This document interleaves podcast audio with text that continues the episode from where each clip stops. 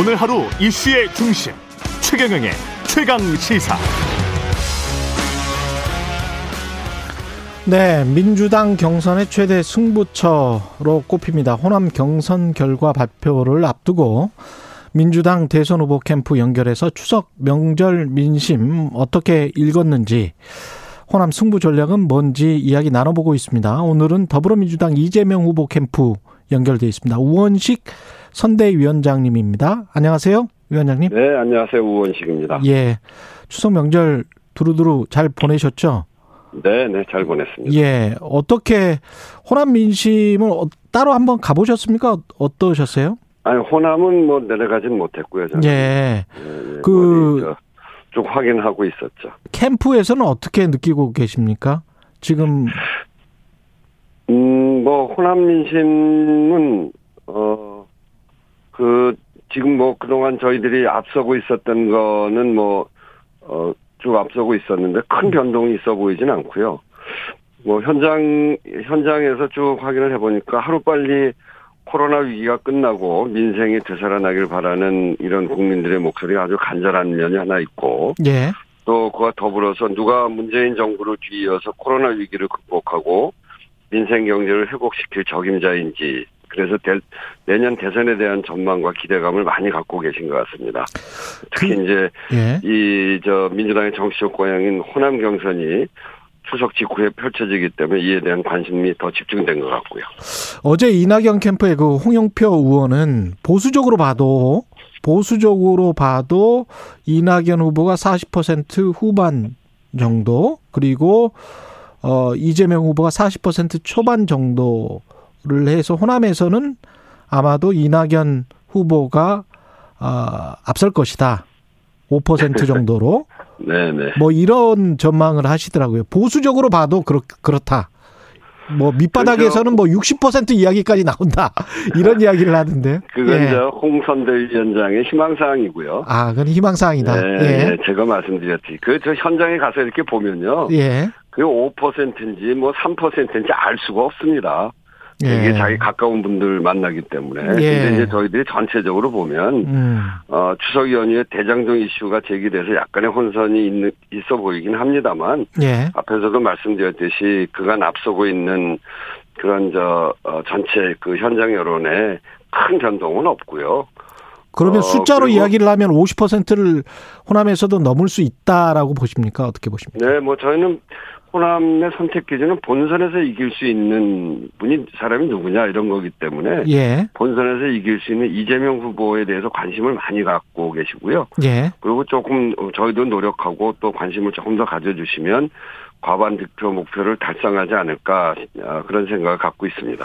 근데 이- 이 호남에서의 과반 득표 목표를 못 하더라도 그러니까 네. 홍영표 의원 말대로 된다고 하더라도 40% 후반이나 40% 초반 각각 가져간다고 하더라도 사실 그렇게 되면 서울 경기 쪽은 또 좀 유리하기 때문에 경기도 지사를 하- 지금 하고 계시고 그래서 그 거의 상황이 그렇게 되면 끝난 거 아닌가 그런 분석하신 분들도 있더라고요. 뭐, 뭐, 그럴 수도 있겠습니다만, 저희 역시 이제 호남은, 예. 어, 민주당에서 가장 그, 어, 중요한 지역이기도 하고요. 네. 또 이게 전략적 선택을 하시는 곳이기도 하기 때문에, 호남에서 과반을 받는 것은 매우 중요한 일이다라고 이렇게 생각하고요. 음, 그런 점에서 최선을 다하고 있습니다. 상징성 때문에라도 호남에서 최선을 다해야 된다 그런 말씀이군요. 예. 네, 네, 네.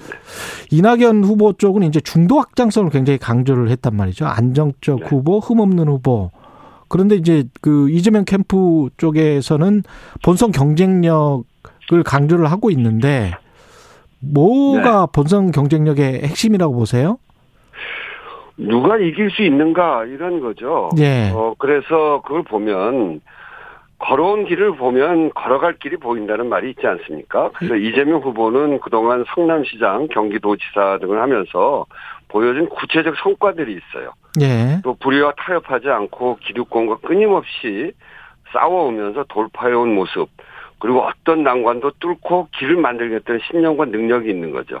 지금 우리 국민들한테 가장 필요한 것은 국민들의 가려운 데를 긁어주고 예. 지금 이 어려움을 돌파해 나가면서 어 국민들의 삶을 개혁시킬 그런 후보가 필요하거든요. 그게 본선 경쟁력이라고 보는데 예. 그런 점에서 보면 피부로 와닿는 민생 정책을 그동안 해왔어요. 음. 청년 기본소득이나 공공 배달앱 또 그리고 비정규직에게 주는 고용 불안정 보상 수당 또 주빌리 은행 이런 민생 성과를 과시적으로 냈고 또 아주 강력한 추진력과 돌파력을 갖고 있는 것을 입증했습니다. 잘 아시다시피 작년 코로나 때 신천지를 찾아가서 강제 명, 명단을 확보하고 시설 폐쇄한 그 모습 너무나 잘 기억하잖아요. 예. 계곡 불법 시설을 어, 정리하는 했다거나 또 경기도 내 균형 발전을 위해서 공공기관의 어, 경기 북부 이전 이런 것들을 추진해내면서 성과를 갖고 있었던 거죠. 그래서 우리 국민들이 이런 지점, 아 이재명으로 하면 세상을 정말 국민들을 위한 세상으로 바꿀 수 있겠구나 음. 하는 그런 기대를 갖고 있는 겁니다. 정말 그 이재명 후보는 그동안 기득권의 저항을 감수하고 꿋꿋하게 과감한 개혁을 선택해왔고 강한 추진력과 리더십을 갖고 있기 때문에 저는 그 지금과 같은 대전환의 시기에 꼭 필요한 자질 말로만 하는 것이 아니라 실제 개혁을 추진할 수 있는 능력, 추진력을 갖춘 이재명 후보가 본선 경쟁력을 가지고 있다. 이렇게 말씀드립니다. 근데 호남 경선 이 투표 결과는 사실은 대장동 개발 의혹이 상당히 영향을 미칠 것 같은데요. 초기부터 네. 뭐 개발 의혹의 초기부터 이 쭉 지금 지금은 좀 정리가 지금 돼가고 있는 형국인 것 같습니다만은 네. 네, 아직도 헛갈리 하시는 분들이 굉장히 많기 때문에 네.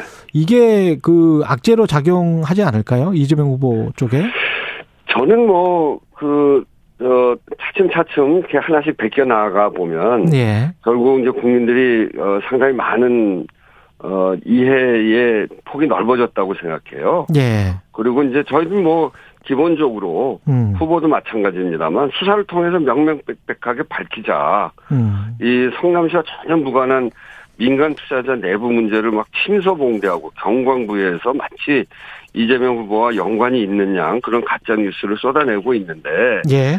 그 그렇게 할수록 오히려 어 국민의힘의 모습이 거기서 많이 나오잖아요. 음. 어 그래서 저는 이거는 뭐 밝혀내면 밝혀낼수록 어 분명한 방향을 갖고 있다 그렇게 생각하고요. 예. 국민의힘도 검찰의 이 사안을 고발했고 경찰도 화천대유 자금 흐름을 들여다보고 있습니다. 예. 그래서 어 이재명이 막아낸 민간 민영 사업에 연루된 민간 개발업자들이 또다시 화천대유와 연결돼 있고 또 그 사업 과정에 문제가 있다면 그 부분은 뭐 수사를 통해서 밝혀야 된다고 생각하고 음. 저는 그런 떳떳한 태도들이 그리고 그 어, 수사를 해나가는 과정에 있어서 어, 분명히 밝혀질 것이라고 보고요.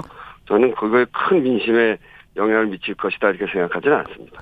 근데 이제 국민의힘은 경찰이나 검찰 수사를 어, 말고 뭐 국정조사 그다음에 특검안 특검안까지 제출을 했단 말이죠 어제 국회에. 네, 네. 예, 이거는 어 뭐라고 생각하십니까? 그러니까 이제 검찰이나 공수처 수사를 하면 되는데 예, 이렇게 특검 국정조사 본인들도 검찰에 고발했거든요. 예, 검찰에 고발하고서 국정조사 특검 요구하는 것은 우선은 잘 안 맞는 거죠. 근데 어. 왜 이렇게 하냐면 예, 특검 요구를 해서 자기들이 특검을 임명하게 될 거 아니에요. 국, 국회에서 임명하는데 야당의 입장을 반영하도록 할 것이고 음, 그러면서 이 본질과 관계없이 이재명 지사를 소환해서 마음대로 물고 뜯겠다 이런 의도가 있고요. 예, 또 하나는 지금부터 이제 특검을 만약에 합의를 한다면 지금부터 협상에 들어가잖아요. 예. 특검 마무리할 때까지 이게 여러 달 걸립니다. 아, 그러면 대선 끝날 때까지 계속 의혹 제기하면서 음, 대장동 의혹 대선을 만들려고 하는 얄팍한 술수죠. 정치적인 술수다. 아, 그렇죠. 그래서 예. 이 논란의 핵심은 국민의힘 전신인 새누리당 시절에 극소수 민간 투기꾼 손아귀에 들어가려고 했던 대장동 사업을 이재명 성남시장이 지자체장의 권한으로 민관 합동 공영 개발로 바꾼 겁니다. 음, 이제 이런 이런 것들에 대해서 그 본질은 보지 않고 이렇게 그 마구잡이 의혹을 제기하는 특검 뭐 국정조사 이렇게 한다고 하는 것에 대해서는 그건 저 말도 안 되는 얘기다 이렇게 생- 말씀드립니다. 근데 이제 전반적으로 그 성남시장 성남시에서는 뭐 한 1,800억 하고 그다음에 다른 뭐 도로나 뭐 공원이나 주차장에 서 5,500억 정도의 수익을 네. 가져갔다고 하, 하지만 네. 저쪽에서 먹은 거 있지 않습니까? 화천대유랄지 네. 뭐 민간 쪽에서 먹은 게 너무 많은 거 아니냐. 네, 네. 이거를 그냥 방 뭐 뭐라고 해야 될까요? 방치라고 해야 될까요? 그냥 그냥 당신들이 그 개발 수익은 그대로 가져 가고 이거 이거는 어떻게 보면 이재명 후보의 그동안의 스탠스하고는 약간 좀 맞지 않는 거 아니야? 그런 비판도 있습니다. 어, 그냥 그거 그냥 가져가라는 게 아니고요. 예. 그 이제 처음 설계는 예. 그- 그렇게 해서 민간으로 다 가려고 하던 것을 잡아서 다시 공영 개발로 바꾸면서 5,503억을 성, 성남 시민들에게 돌려준 거 아닙니까? 음. 그거는 공, 저 5,503억을 돌린 거는 이 성남시의 성과고요. 예. 나머지 부분에 대해서는 어, 원래는 1,800억 정도로 설계가 어, 되어 있었는데 그동안 땅값이 오르고 막 이러면서 그게 많이 불어났단 말이에요. 예. 그런 부분에 대해서 요번에 그것도 사실은 적절치는 않죠. 그래서 음. 이런 논란을 통해서 알 수 있듯이 그동안 택지 개발 그리고 음. 부동산이 폭등해서 막대한 이익이 사유화되는 거 이거에 대해서는 요번에 사회적으로 어떻게 배분할 건지에 대해서 분명한 방향을 어, 분명한 방향을 잡아야 된다고 생각합니다. 그래서 이재명 후보가 음. 아예 그 당시 없던 법이 부족해서 이런 문제들이 생겼는데 예. 이번에 아예 제도를 개선해서 개발 이익 불로소득 공공 환수를 의무화하는 개발 이익 국민 환수제 이것을 도입하겠다고 지금 공언하고 약속하고 있는 거 아닙니까? 개발이 국민 한수제.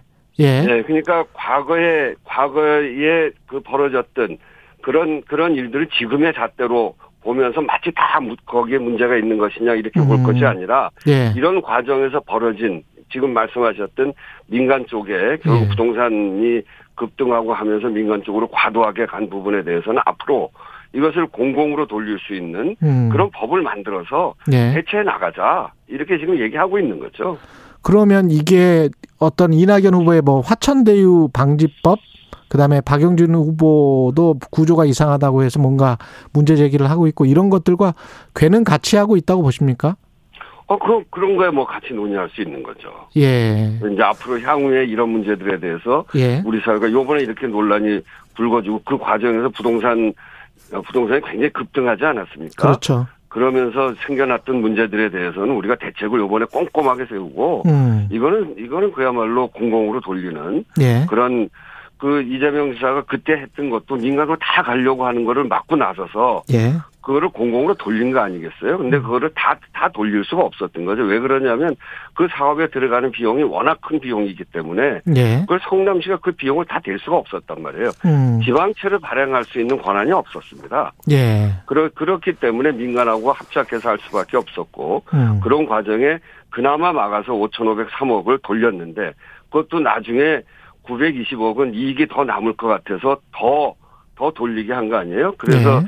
그 화천대유 대표가 나중에 재판 과정에서 그 다 이미 설계까지 해놓고 이득이 남게 되니까 한 천억에 가까운 돈을 더 뺏어갔다, 공산당 갔다, 이렇게까지 비난했던 그런 사안입니다. 예. 근데 그것은 마치 뭐 다 이재명 후보가 잘못된 것이냐 그렇게 얘기하는 거는 경광부회고 음. 앞으로 벌어 이런 상황으로 해서 벌어질 일들에 대해서는 제도를 만들어서 확실하게 그건 막자라고 하는 게 이재명 후보의 지금의 그 어, 갖고 있는 생각입니다.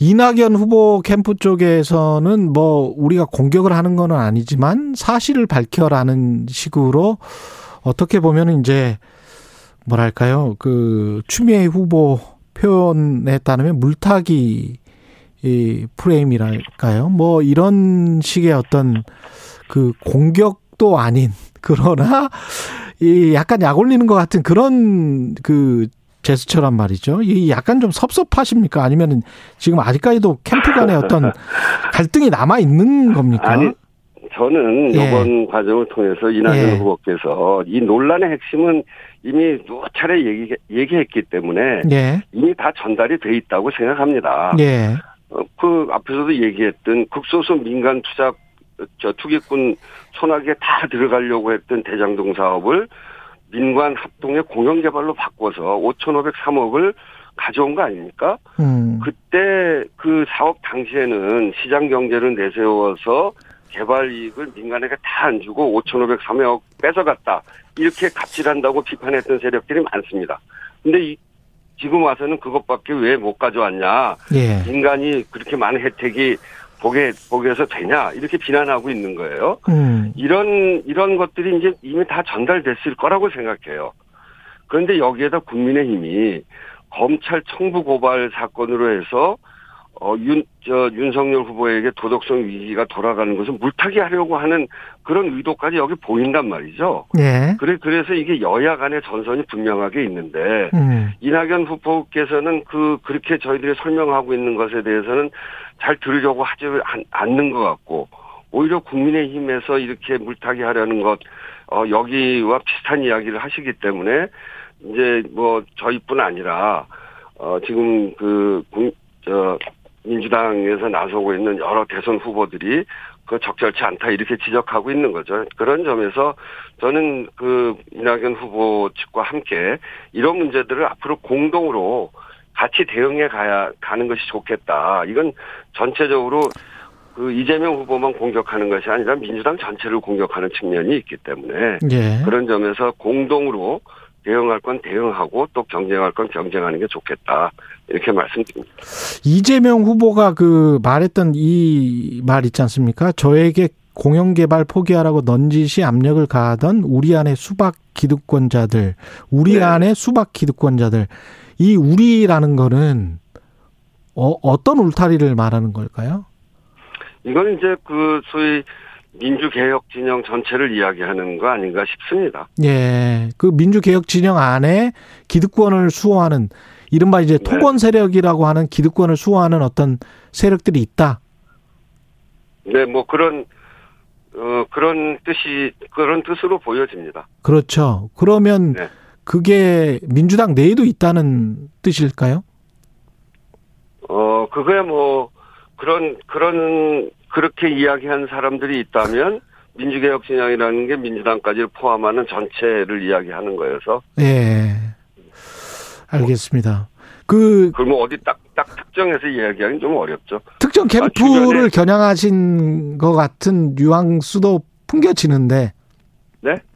특정 캠프를 겨냥한 것 같은 뉘앙스도 풍겨지는데요. 혹시 아니 그런 건 아니죠. 그런 거는 아니고요. 공영 개발 포기하라고 넌지시 압력을 가했던 사람들 예. 그 당시에 그 사람들 아니겠어요? 예. 네.